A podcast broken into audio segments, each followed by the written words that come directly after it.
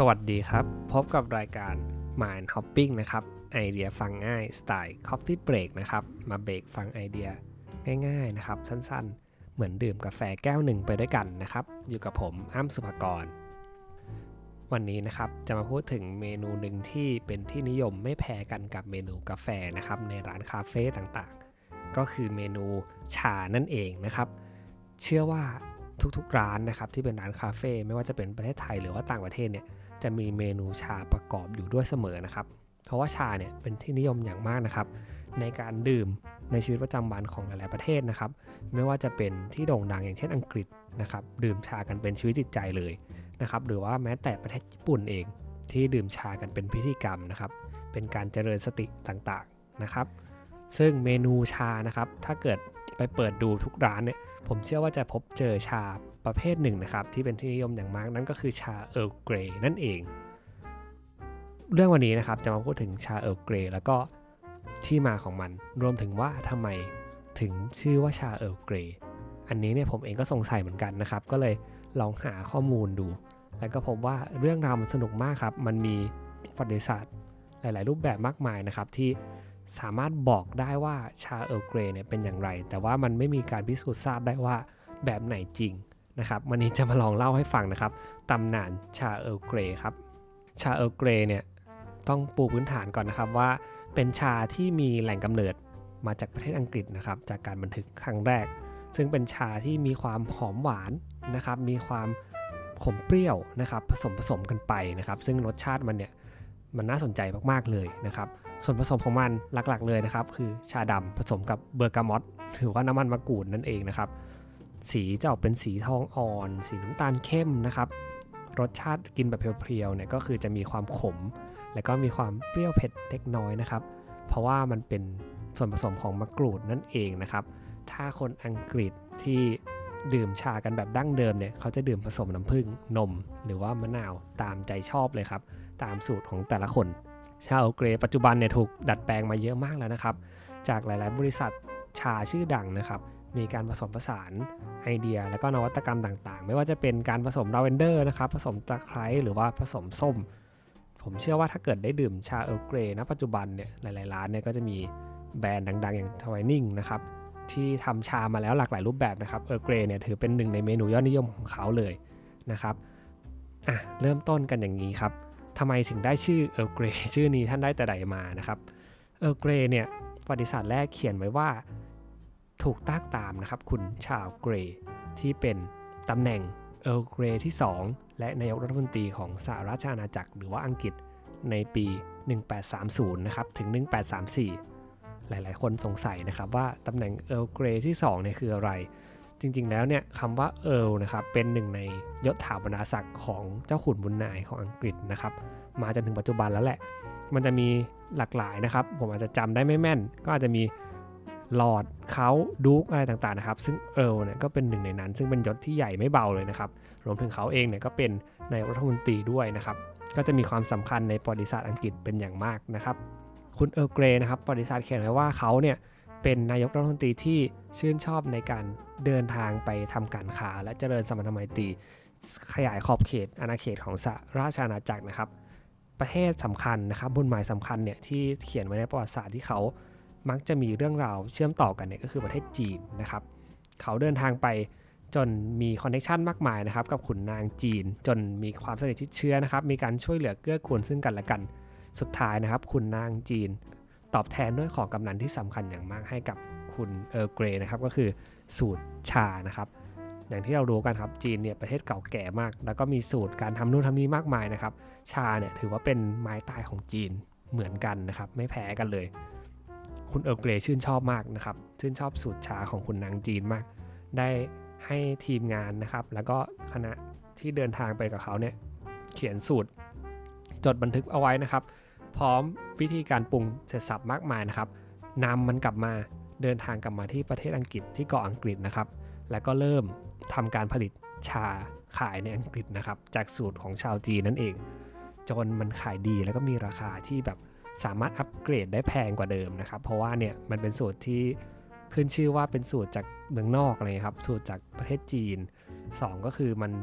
มีกรรมวิธีแล้วก็มีการทำเนี่ยที่ที่ที่พิถีพิถันมากขึ้นนะครับ จนผู้คนนะครับเสียงลือเสียงเล่าอ้างว่า นี่แหละคือสูตรชาเอลเกรติดปากกันเป็นที่นิยม ตั้งแต่ปี 1830 มาจนถึงปัจจุบันเลยครับ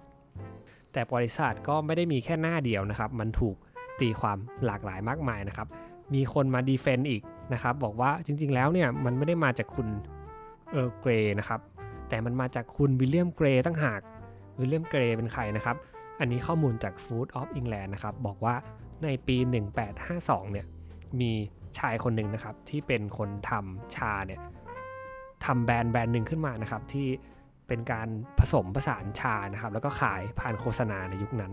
โฆษณาในยุคนั้นเนี่ยผมนึกภาพไม่ค่อยออกนะครับ ว่าเป็นยังไงอาจจะเป็นใบปลิวหรือเปล่า หรือว่าหน้าสื่อต่างๆที่มีอยู่นะครับ เขาบอกว่า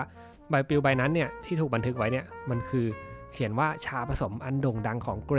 หรือว่า The Celebrate Grey Mixer Tea นะครับ โดย London Blender Carlton Co นะครับ เป็นผู้ลงโฆษณาตัวนี้ครั้งแรกนะครับทำให้ผู้คนเนี่ยเริ่มจดจำนะครับ ถึงสูตรของคุณวิลเลียมเกย์นะครับ แล้วก็เริ่มบอกต่อกันไปนะครับ กลายเป็นว่ามันเริ่มดังขึ้นมา ซึ่งคำว่าเอิร์ลเนี่ย นอกจากการเป็นยศถาบรรดาศักดิ์ของคนอังกฤษแล้วเนี่ยคำว่าเอิร์ลมันอาจจะถูกแปลความหมายว่าอันโด่งดัง รือว่าความยิ่งใหญ่ก็ได้นะครับทำให้ในปี 1880 เนี่ย จากชาที่เป็นชาผสมอันโด่งดังของ Grey เนี่ยกลายมาเป็น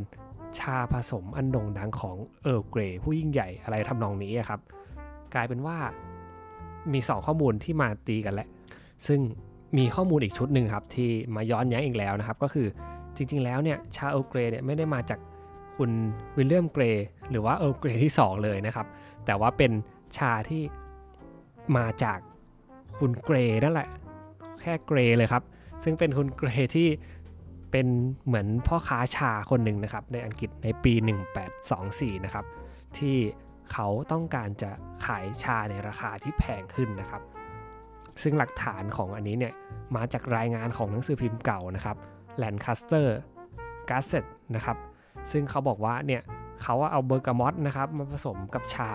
แล้วก็เอามานำขายในปี 1824 ซึ่งก่อนที่จะคุณ Earl Grey ที่2เนี่ยจะเป็นนายกรัฐมนตรีด้วยซ้ำนะครับ 3 ข้อมูลชุดนี้นะครับไม่เหมือนกันเลย ปีก็ไม่เหมือนนะครับ คนก็ไม่เหมือน แต่ว่าชื่อมันคล้ายๆกันไปหมดนะครับ มีคุณ Earl Grey นะครับคุณ William Grey นะครับแล้วก็สุดท้ายก็คือคุณ Grey ปกติ แต่ละอันเนี่ยไม่รู้ว่าอันไหนจริงอันไหนปลอมนะครับมาจนถึงปัจจุบันอย่างไรก็ดีนะครับ ปัจจุบันเนี่ย ทวายนิ่งนะครับผู้ค้าชารายใหญ่บอกว่าชาเออร์เกรเนี่ยจริงๆแล้วสูตรของมันนะครับมาจากคุณริชาร์ดทวายนิ่งอดีตเจ้าของบริษัทของเขาตั้งหาก ที่เป็นคนคิดค้นสูตรชานี้ขึ้นมาตั้งแต่ปี 1831 โอ้มาอีกปีหนึ่งแล้วนะครับ ซึ่งข้อมูลตรงนี้เนี่ยมันจะมีความเชื่อมโยงนะครับกับคุณเอิร์เกรที่ 2 นายกรัฐมนตรีนิดนึงนะครับเขาบอกว่าคุณ Earl Grey เนี่ยบอกว่าให้คุณ Richard Twining ไปลองคิดค้นสูตรมาให้หน่อยนะครับทำให้เขาเนี่ย ได้ลองคิดค้นแล้วก็ผลิตสูตรตรงนี้ออกมานะครับ แล้วก็ส่งต่อไปให้กับคุณ Earl Grey ที่2นะครับ จนได้มาเป็นสูตรชา Earl Grey นั่นเองนะครับ ก็คือบริษัท Twinings เนี่ยเคลมไปเลยครับว่าแบบเป็นของตัวเองนะครับ ซึ่งต่อมานะครับ ทฤษฎีนี้เนี่ยก็กลายเป็นทฤษฎีที่ดูจะเป็นจริงที่สุดนะครับ ไม่ว่าจะเรื่องมันจะถูกจะผิดยังไงนะครับ แต่ว่าบริษัทเนี่ยได้รับการรับรองมาจากลูกหลานของชาคุณ Earl Grey ที่2นะครับก็คือ Earl Grey ที่ 7 ทายาทของนายกรัฐมนตรีนะครับมาเซ็นไว้เลยครับเซ็นรับรองบรรจุภัณฑ์ว่าเนี่ยสินทรัพย์ของชา Earl Grey เนี่ยเป็นของบริษัท Twinings มาจนถึงปัจจุบันนี้ครับ เรื่องราวของชา Earl Grey เนี่ยมันเป็นชาที่เก่านะครับ แล้วก็มีประวัติศาสตร์อย่างยาวนาน มันถูกบิดเบือนไปบ้างก็เราก็เข้าใจนะครับ อยู่ที่วิจารณญาณของแต่ละคนละกันนะครับ ว่าคิดว่าอันไหนเป็นเรื่องจริง เรื่องเล่าหรือว่าเรื่องหลอกนะครับ ลองคอมเมนต์กันมาได้นะครับ ว่าชื่นชอบรูปแบบของชา Earl Grey แบบไหนที่สุดนะครับสำหรับเรื่องราวใน Mind Hopping ในวันนี้นะครับ ก็มาเป็นเชิงประวัติศาสตร์หน่อยนะครับ ถ้าเกิดอยากให้ผมเล่าเรื่องอะไรนะครับ ก็สามารถคอมเมนต์กันมาได้นะครับ หรือว่าใครมีข้อมูลเกี่ยวกับชา Earl Grey เนี่ยก็สามารถนำมาบอกต่อนะครับ หรือว่า นำมาแชร์กันได้นะครับ อยากฟังไอเดียของทุกท่านนะครับ รวมถึงเรื่องที่ทุกท่านสนใจด้วยนะครับ เพื่อนำไปพัฒนาปรับปรุง แล้วก็ทำเป็นคอนเทนต์ต่อๆไปนะครับ ยังไงขอบคุณมากนะครับ ทุกท่านที่ติดตามฟัง Mind Hopping ชาแก้วนี้หมดแล้วนะครับ วันนี้ไม่ใช่กาแฟชาแก้วนี้หมดแล้วนะครับ ยังไงเดี๋ยวมาเสิร์ฟแก้วต่อไปให้นะครับ สวัสดีครับ